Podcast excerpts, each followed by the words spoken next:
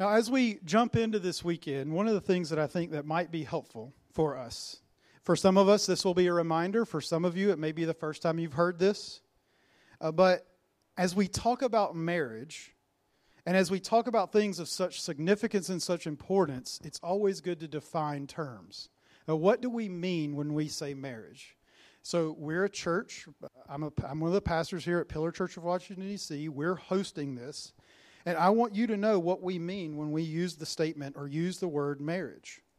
Uh, we believe at our church that marriage is a single, exclusive covenant union entered into by one man and one woman, which God bears witness to. With only or, or only within such a union does God intend for sexual intimacy to occur. Any form of sexual immorality outside of that union is sinful and offensive to God.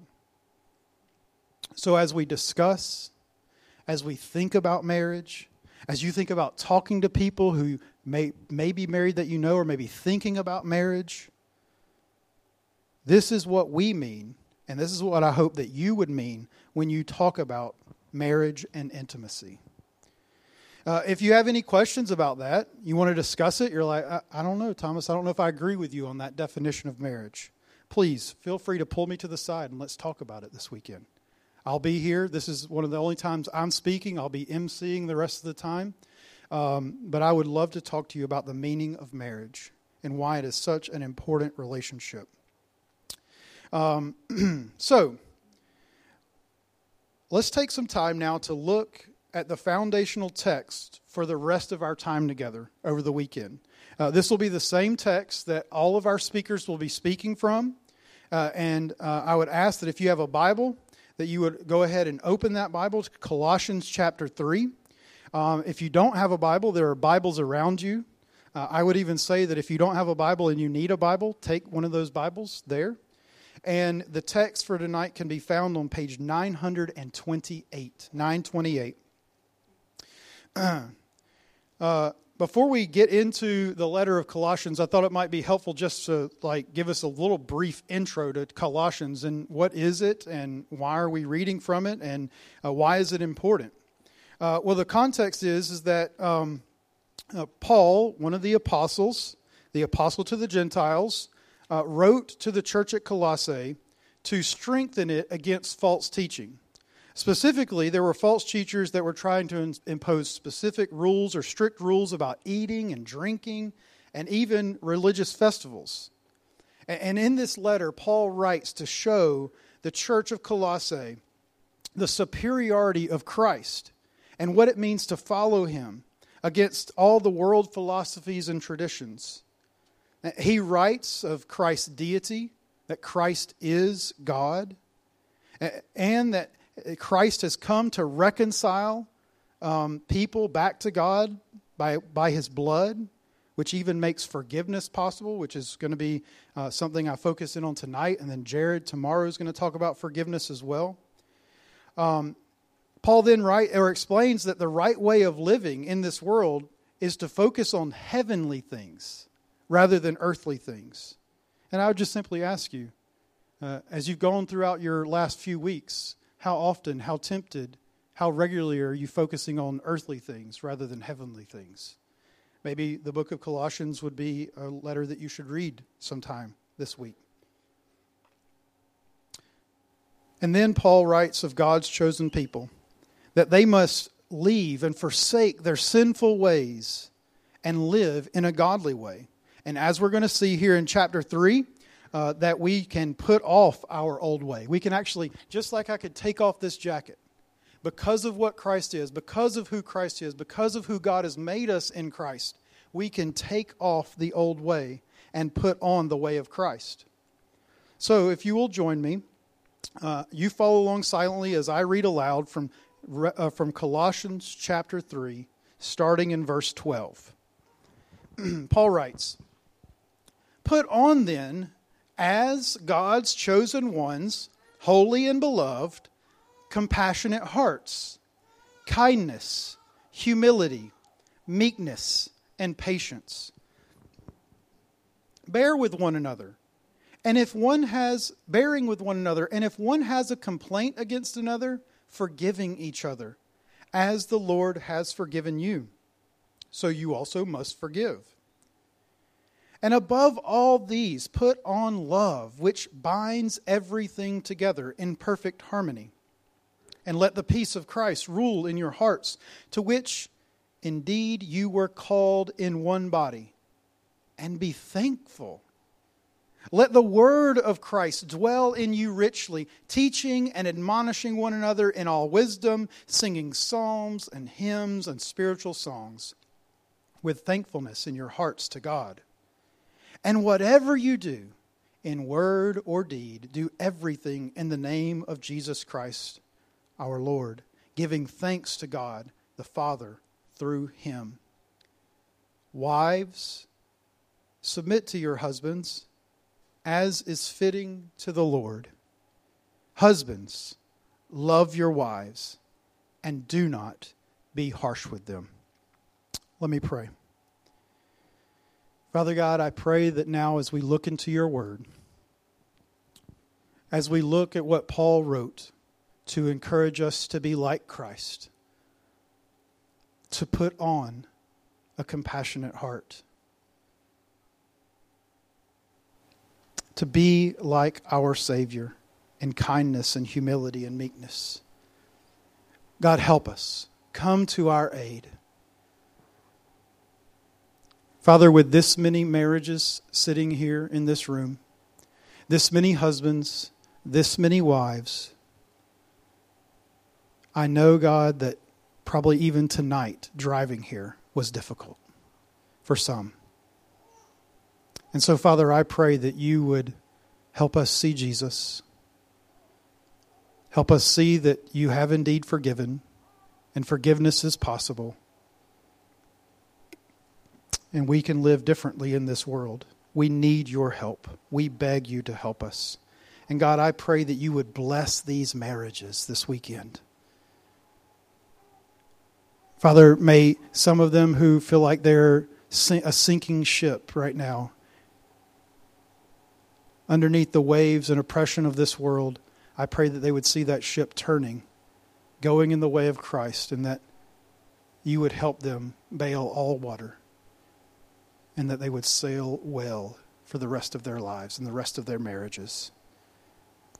Father, I love you, and I thank you so much for your son, Jesus, and I pray these things in his name. Amen. So, um, tonight, or this evening, our focus is going to be on a very short section of one of those verses I just read, specifically in verse thirteen. Look with me back there. Uh, about... Uh, A third of the way through, Paul writes the, this little phrase, as the Lord has forgiven you. As the Lord has forgiven you. Up to this point in Colossians, Paul has been writing a theological letter in the first two chapters. And he's been explaining who Jesus is, what God has done for humanity in Christ Jesus, and who are the people. But, but chapter three, to the end of the book of Colossians, starts a new section in the book. It starts this section that's very practical. That if we actually believe what's written in chapters one and two, then it should change how we live our lives. It should change how we live our lives in the church, and it should surely change our lives how we live them in marriage. Paul writes this leading up to three, and uh, writes this in chapter two of Colossians. That is true of all Christians. As you have received Christ, Jesus the Lord, so walk in him, rooted and built up in him, and established in the faith, just as you were taught, abounding in thanksgiving.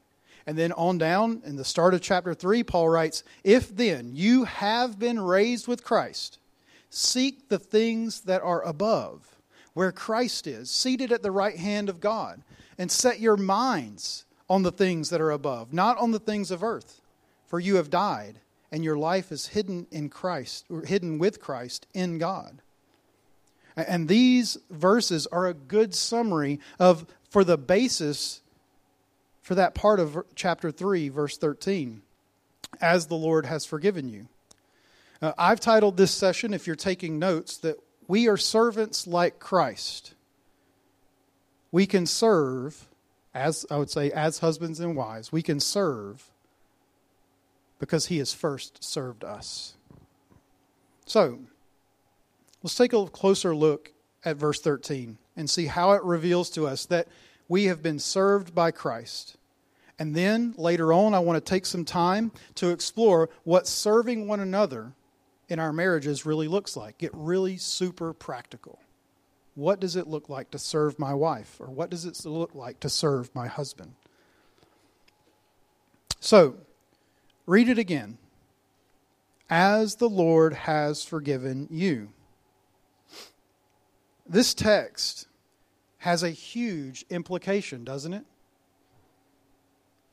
The major implication is that at some point before the Lord forgave you, you were not forgiven. And I would say, if you have not been forgiven from the Lord, this text is not true of you. There was a period in time when you stood, instead of forgiven, you stood in condemnation. You were guilty. You were sinning and rebelling against God and his ways.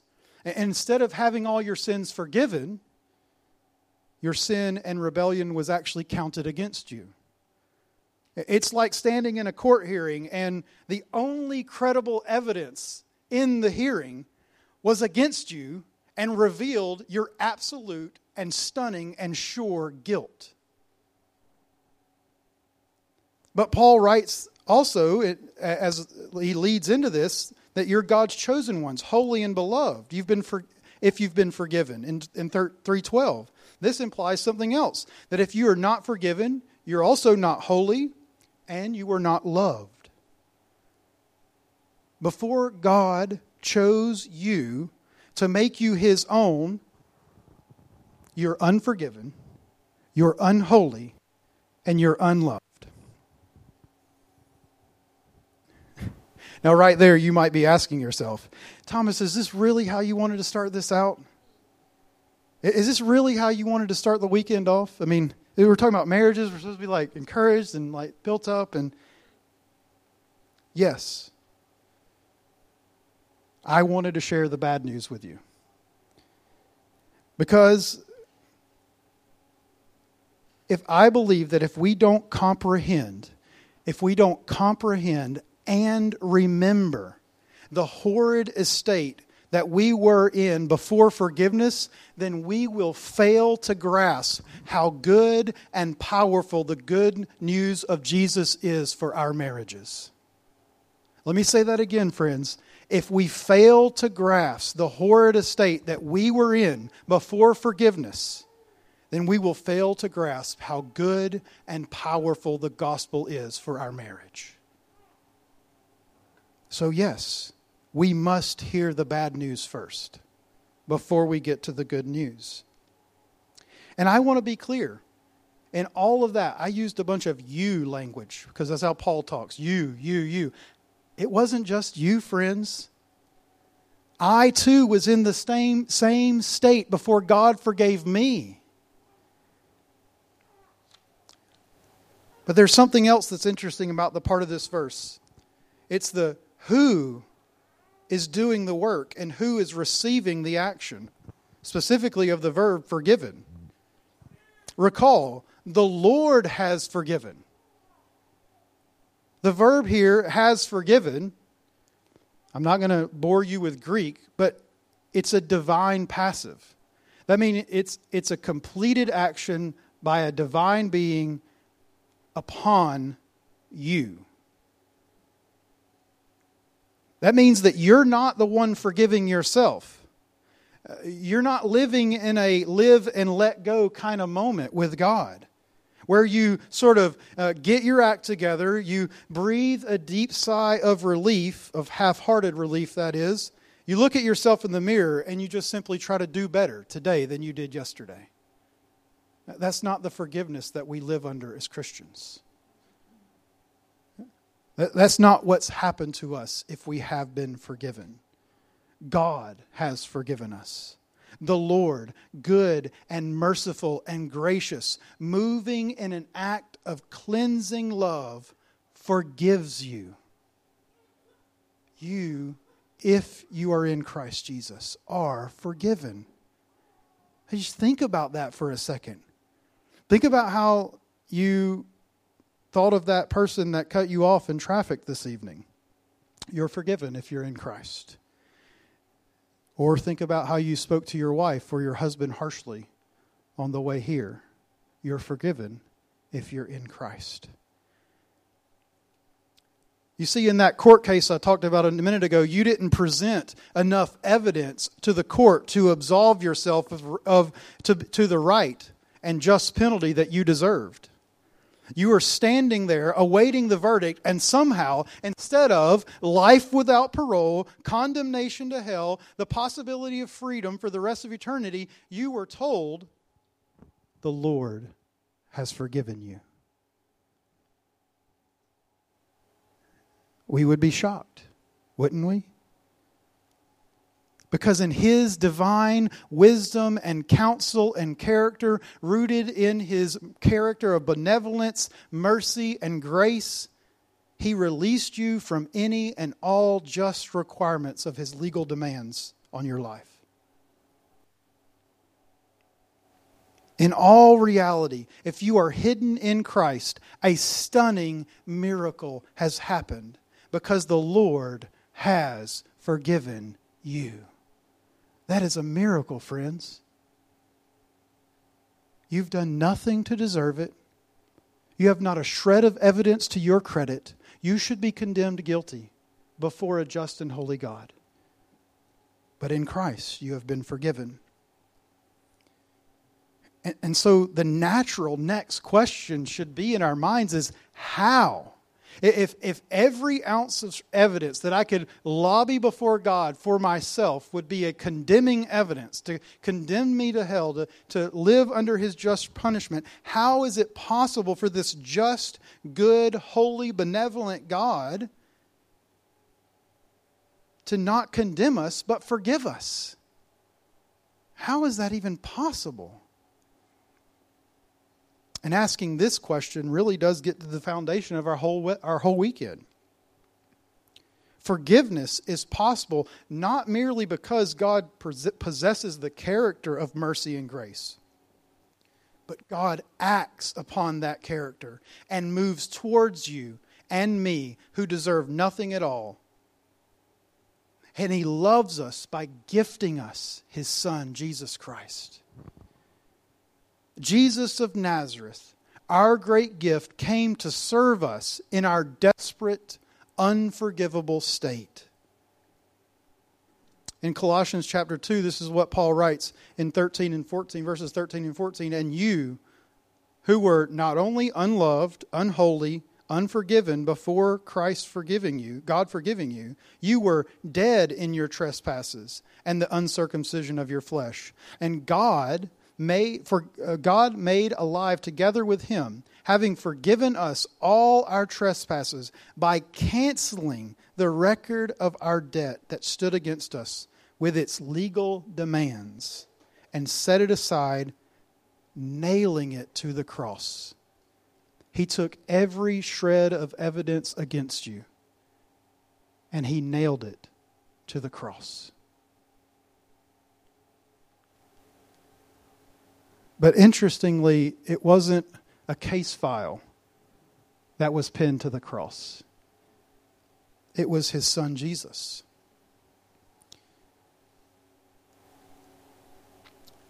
And Paul writes earlier in Colossians chapter one, verses thirteen and fourteen, that He has delivered us from the dominion of darkness. So we were also in darkness, and He has transformed us into the kingdom of His beloved Son. We weren't even in the kingdom, but He's made us into the kingdom, in whom we have redemption and what? The forgiveness of our sins. It is only by Christ that we are forgiven. What What is stunning in this act of God is that He doesn't just move a little closer to us. It's not like He's sitting on one end of the pew and you're sitting on the opposite side of the room and he sort of just shifts over a little bit. No, he actually becomes like us. He puts on flesh in an act of faithfulness to his own promises in the Old Testament to be a forgiving God to his chosen people. And Paul writes in another letter that Christ Jesus, who though he was in the form of God, did not count equality with God a thing to be grasped, but he emptied himself by taking on the form of a servant. Being born in the likeness of men and being found in human form, he humbled himself by becoming obedient to the point of death, even death on the cross. That's Philippians chapter two, five through eight.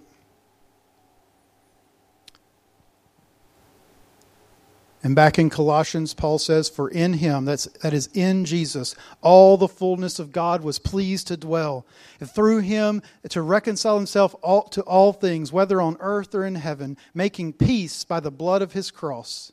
God And the great, God's great act of becoming like men was a marvelous act of service, whereby he died on the cross and restored us back to peace, being at peace with God. That's amazing, isn't it? That's phenomenal.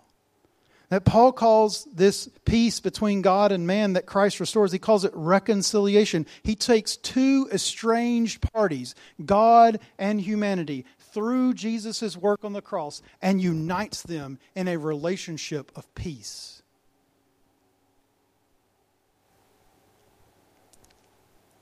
And without Christ, without this great servant, Jesus Christ, coming, we would be left unreconciled, at enmity with God, alienated, lacking peace, and unforgiven. It would be really, really bad news if Jesus didn't show up and God did not come to serve us. And Jesus, in his own earthly ministry, tells the disciples how actually he has come to serve. He tells them, as they are arguing about who's going to be first in the kingdom of God, uh, Jesus tells them in Mark chapter ten, verse forty-five, he says, for even the Son of Man came not to be served, but to serve and give his life as a ransom for many. So Jesus Christ, aware of his own ministry, his own service to us, comes and gives himself as an act of service to you and to me, as an act of love towards us. And and just as I said that the, these these uh, the disciples were arguing about uh, who's going to have these seats of power in the kingdom, and Jesus says, this is not the kingdom of God that you guys are talking about. Uh, I don't run a Gentile kingdom. I run my Father's kingdom. And, and in God's kingdom, it, it's not going to be filled with power-hungry, self-serving, self-righteous lords, but selfless, sacrificial servants. Christ invites us to be like him if we're going to be in his kingdom. And he didn't come to be served. He came to serve. And so I would even go as far to say that Christian homes should reflect the kingdom of God. So they shouldn't be filled. Christian homes should not be fill, filled with mean-spirited, selfish, expectant husbands and wives who have everyone serving at their beck and call. That's not Christian marriage. That's not a Christian home. That is a marriage that resembles much of the power struggles within the world. Jesus and his followers are not like the Gentiles. Jesus is the Lamb of God who rules with love and grace and mercy, not unbridled power running a ruthless power structure. That is not our King, and that is not the way of the kingdom. And as as such a good and heavenly king, he does not need the service of any man. Contrary to most of our beliefs, he doesn't need us. Rather, the plan from the beginning of the foundation of the world is that Christ would come to serve, the, serve those whom he would forgive. And he would give himself as a ransom for many, dying on a cross. And his great act of sacrificial service bought our forgiveness and reconciliation with God. Friends, that is the good news that should run your home. That is the good news that should run your life. That we have been served by Jesus, and if we believe in him and we repent of our sin, then we have been reconciled to God and we have been forgiven. And Jesus offers himself to us to fulfill the will of God and justify us in that horrible court case where we have no evidence for our own forgiveness. We have no evidence for our acquittal. But Jesus justifies us and forgives unrighteous sinners by nailing their transgressions to the cross with him. He takes on that burden himself and is counted as sin on your behalf, friend. And if you're a Christian, you've believed in that good news. You've been served by Jesus. Not papers for showing up to court, not your just due penalty, but you have been served by him by being cleansed by him and made righteous and at peace with God. But if you've never believed this, if you've never trusted in Christ as your sole king and your the one in whom has come to serve you, tonight can be the night that you trust in him. Tonight can be the night that you repent and believe. And I want to say, I'm available to talk to you. Pastor Jared, Chad, Pastor Doug, any of us would love to talk to you. If you're a friend who've invited you here, we'd love to talk to you about what does it mean to truly believe in this good news. And if we've believed in this good news, if we've trusted in Christ, if we're hidden in Jesus, if we've been forgiven and we've been reconciled to God, what does Paul tell us our only right response is to this? In Romans chapter twelve, verse one, he says the only right and logical response to our belief and trust in Jesus is to give our lives as a living sacrifice to God. That we would serve him now. We would gladly and freely give away all of our resources in acts of service to him because of how benevolent and kind and merciful he's been to us. Not to earn his grace or keep his grace, but because he has been so gracious and merciful to us. And so if we offer ourselves as living sacrifices, we can respond in a worshipful way because we're free to serve Christ just as he served us. We're freed from the ways of our flesh and the ways of the world, and we're free to be like Christ and be servants in our marriages. And what does that look like? And so if God has called us, if God has come to serve us, then it makes it possible for us to serve. So let's look at, let's think about some practical ways that it really looks like if we are Christ's followers, how then shall we serve specifically within our marriages? If this is true of you, that you've been forgiven by God and your marriage is a Christian marriage, then at the heart of your marriage should be two people with hearts that have changed from being ones who expect to be served to being husbands and wives who long to serve one another. Who in here longs to serve? Just, I, I just love serving. And then you go as far as a step to say, I love serving my wife, or I love serving my husband. Now, I'll tell you who I love serving, this guy. Okay? This guy. That's who I like to serve. But at the very center of a Christian marriage, there should be the acts of servanthood or the heart of servanthood.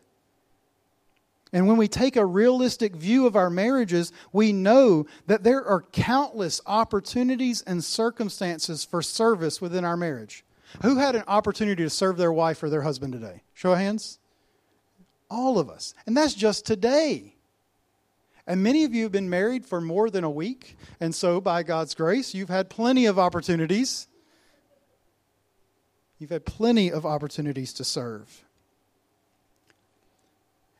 Before Christ, let's be honest, servant, servanthood, serving another person was very unnatural. And now that we have believed and trusted in Christ being forgiven, we're free to serve like Him.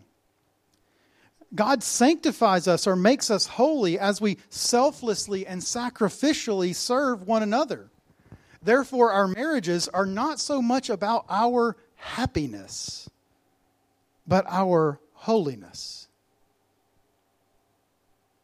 Because I'll be honest with you, if you serve someone other than yourself and you fight against it, you see just how sinful you really are and what God is really up to in leading you to serve like His Son, Jesus. He's really up to rooting out sin and making you more like His Son, making you holy.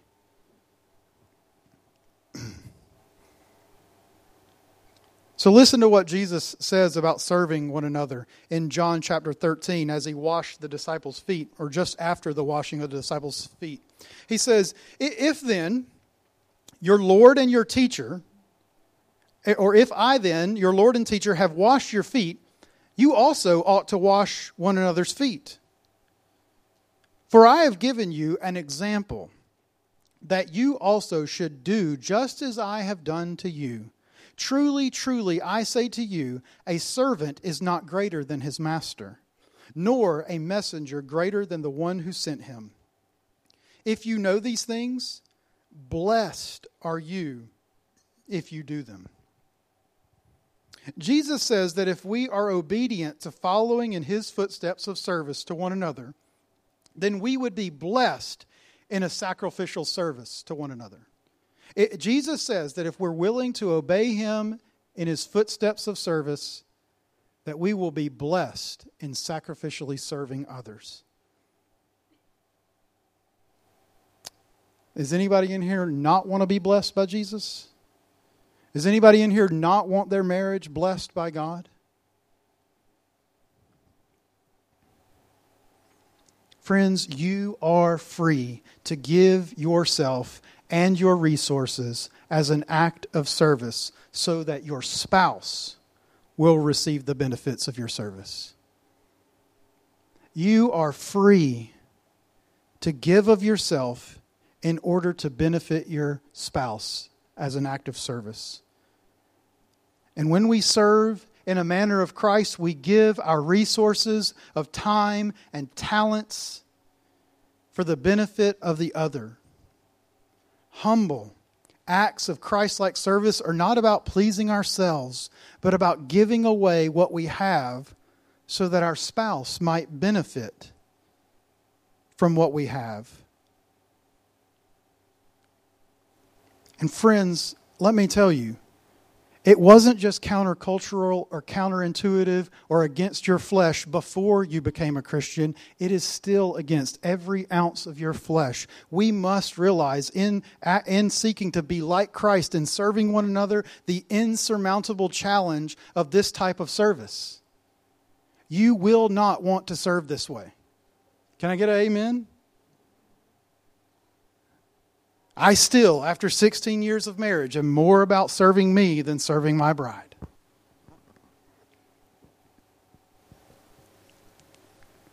We will be tempted to do the, we will even be tempted to do the right thing, meaning the right action, with, with wrong motives. Uh, Jesus warns us in the Gospels that the right actions must be accompanied by the right spirit and attitude. Imagine the love and friendship and intimacy that would be possible if the mission of your marriage was, as for me and my marriage, we will imitate Christ's actions, attitudes, and spirit. As for me and my marriage, we will reflect and imitate Christ's actions and attitudes and spirit. And I would go as far to say even in servanthood. I mean, do you think that when Jesus was washing Judas's feet that he scrubbed them a little harder? Sort of huffed a little bit as he dipped the rag in the water to to wipe them off one more time? Or, or maybe, maybe he twisted his ankle a little bit just before he knew, because he knew what Judas was about to do as he served him in one of the most self-sacrificial ways he could before Je- Judas did do what he did in betraying Jesus. No, that wasn't the heart of Christ. He was probably just as tender with his foot as he was with Peter's.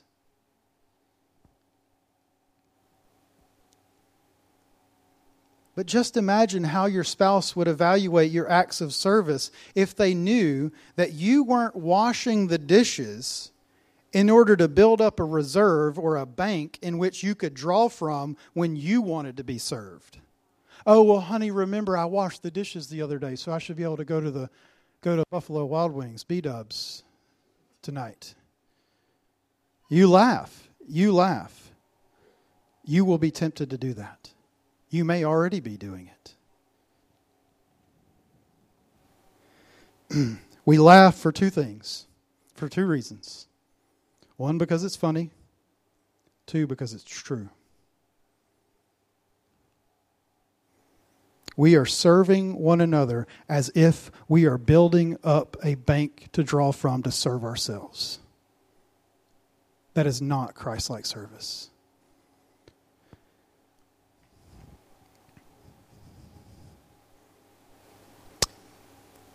But what if your acts of service for washing the dishes or the clothes or changing the diaper or sitting down for a forty-five minute conversation, even though you are exhausted, even when you're tired, that you would do it all for the benefit of the one that you have been committed to for the rest of your life? And it had nothing to do with you. Husbands, yes, you've had a taxing week. You've worked really, really hard. The day has been demanding. Your schedule has been consumed. You're driving in on two wheels into the driveway. But you've not planned for a forty-five minute conversation with your bride as you walk through the door. If you, like me, you're planned for the corner of the couch and a, and a glass of cold iced tea. However, husbands, if we are following Christ as servants, then such a conversation will be beneficial to us and to our spouses. The spiritual benefit for us will be that it will train us to sacrifice our time and our comfort. And since you are free in Christ Jesus, you have been empowered by Him so that your wife, in the example of a sit-down conversation, even when you're tired, she will know that what she has experienced today is heard and understood even, rather than taken for granted or even worse, overlooked. I'm not saying every one of you should go build in a forty-five minute conversation into your day before you, or just after you walk in the door. But husbands, I'm sure there are countless ways in which you can serve your wives in ways you haven't been, in a self-sacrificial way, just as Christ sacrificed himself for the church. Wives, I know this might sound really cliche, but I was going to use it. I'm going to use it anyways. It really may look like a Saturday where you make it possible for his favorite sport to be watched without any interruptions. Could you imagine that? But you set up the day so that the hot wings and the snacks flow. You may even say to him, I don't, I don't expect for you to have to move an inch unless for, from your favorite sport. Unless you have to do something for yourself. Other than that, let me know what you need. I'll refill your basket of hot wings and your cold drink. I, I mean, uh, you know, hot wings are good, brother. I don't know if you've heard, um, but uh, But I will say this, that one thing that I have found out to be true in my own life as I seek to serve my wife in this way is that true service begets or produces more service. True service produces more service. Have any of you read the little children's books it, or that are like this, that have titles like this, If You Give a Moose a Muffin? Yeah, okay. Uh, well, so you know the idea, the kid gives the muffin to the moose, and then the mo- then that muffin leads to arts and crafts, and then the dress up, and then until the moose wants another muffin, and they got to go to the store. One thing leads to another, and another, and another, and another. I really think it's the way the kid is explaining the mess in the house, but that's another story. We'll talk about the philosophy behind that book later. But let me give you a little example from my own life. Earlier this week, Amanda and I were both truly exhausted and tired. We've been working very hard this month. We've had we've barely had time to talk, and even in those times of talking, it's been atrocious. She needed to leave for practice to practice music the other day. She's way more gifted and talented than I am. She can actually play guitar and sing. Do not put a guitar in my hands. Do not expect me to sing. Okay? And she's she looks back over her shoulder as she's walking over the door, and she sincerely asks me, Babe, the, the kitchen's in a mess. Can can that not be there when I get back? Well, uh,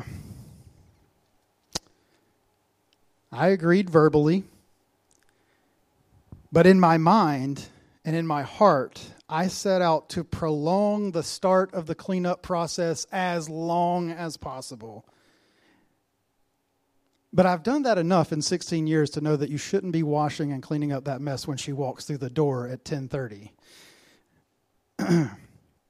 So eventually, I got started at washing the dishes. But then I put up the leftovers. And then I straightened up the table. I folded the nineteen thousand blankets we have in our living room. If you've been to my house, you know this problem that I have. Um... And then I straightened up the couch cushions. And I even pressed the start button on the dishwasher. Praise and glory be to God.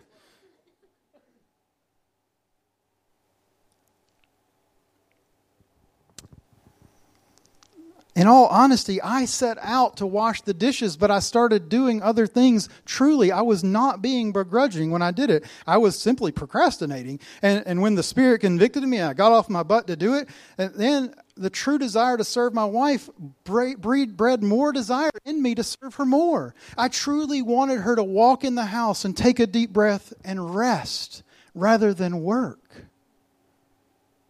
Because she'd been working so hard before she left. I'm not the model here. I get this wrong more often than I get it right. But true service begets more service, such that we really desire that our service not be for some benefit that we receive, but for, for the sole benefit of our spouse. When is the last time you served that way, friends? When is the last time that your sole reason for doing the thing you did for your spouse was for them and them alone?